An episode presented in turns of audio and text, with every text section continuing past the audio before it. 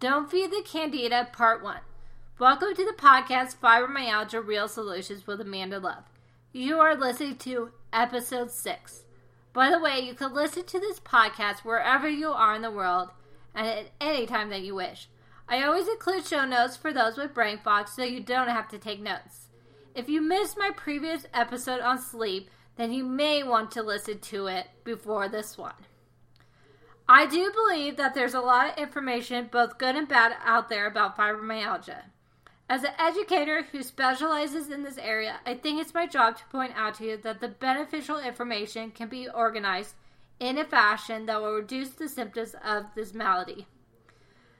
My name is Amanda Lee Love, and I was diagnosed with fibromyalgia nine years ago, which influenced my decision to enter the field of nutrition. And now I'm a registered holistic nutritionist who works with those who are suffering from fibromyalgia.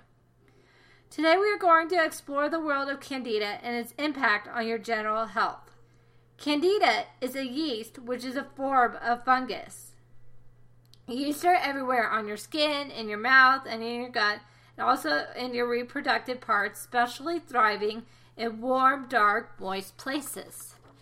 As you probably know, yeast are present in many of the things we love to eat, such as bread, cheese, wine, pastries, and carbohydrates. Yeast are fungi that usually live in balance within our body's ecosystem. The Candida albicans strain is a fungus that only becomes problematic when it starts to grow out of control, competing with the good bacteria for resources.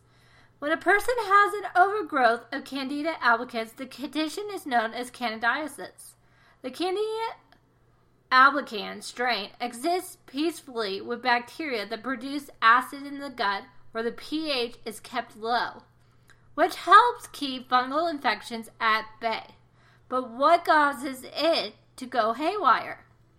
What about the pH of our bodies? Ordinarily, our bodies like to exist around a normal pH of 7.4. However, certain areas tend to be more acid, such as the gut and vagina. If these areas become more alkaline, then candida will grow and begin to process more sugars. This process creates byproducts that are called mycotoxins which have the potential to change body tissues and can make you sick.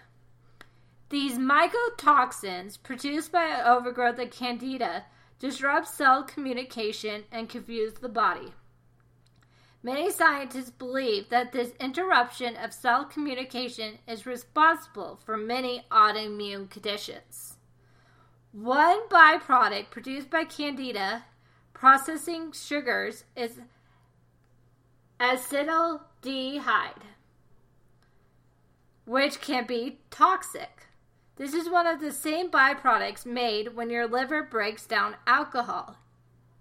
Acetaldehyde can create a deficiency in vitamin B1, which contributes to brain fog, irritability, sugar cravings, depression, which is why those with candida overgrowth can feel like they are constantly hang over. Now, what else can contribute to an environment perfect for candida overgrowth? One word would be significant here antibiotics. So, let's say you develop a sinus infection that your physician believes will be helped by an antibiotic. And ultimately, it does help by killing out the bacteria. However, now there's an imbalance in the beneficial gut flora. This is because antibiotics kill bacteria, but they do not kill yeast, which then gains access to all the nutrients they need to multiply. So, what do you think is Candida's favorite food, and where do they get it? It's provided easily by the American diet, which is rich in sugar and carbohydrates. Another major contributing factor to candidiasis is stress. Well, how does this work? Stress increases the cortisol levels, which the body breaks down into sugar. Candida thrives on that sugar no matter where it comes from, so stress will feed your candida. Here are some factors that also contribute to candida overgrowth too much sugar in the diet, birth control pills, chemotherapy, alcohol abuse, and stress.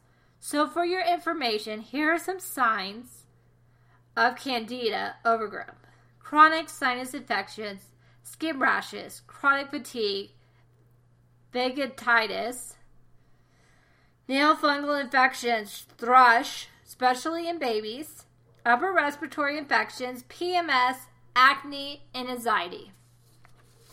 While there are several tests that can be done to check for candida overgrowth, the best indicator of that condition are the symptoms. In part two of our discussion of candidiasis, we will go over how to combat this condition through diet and lifestyle changes because if you want better health, this is the first step to obtaining that goal.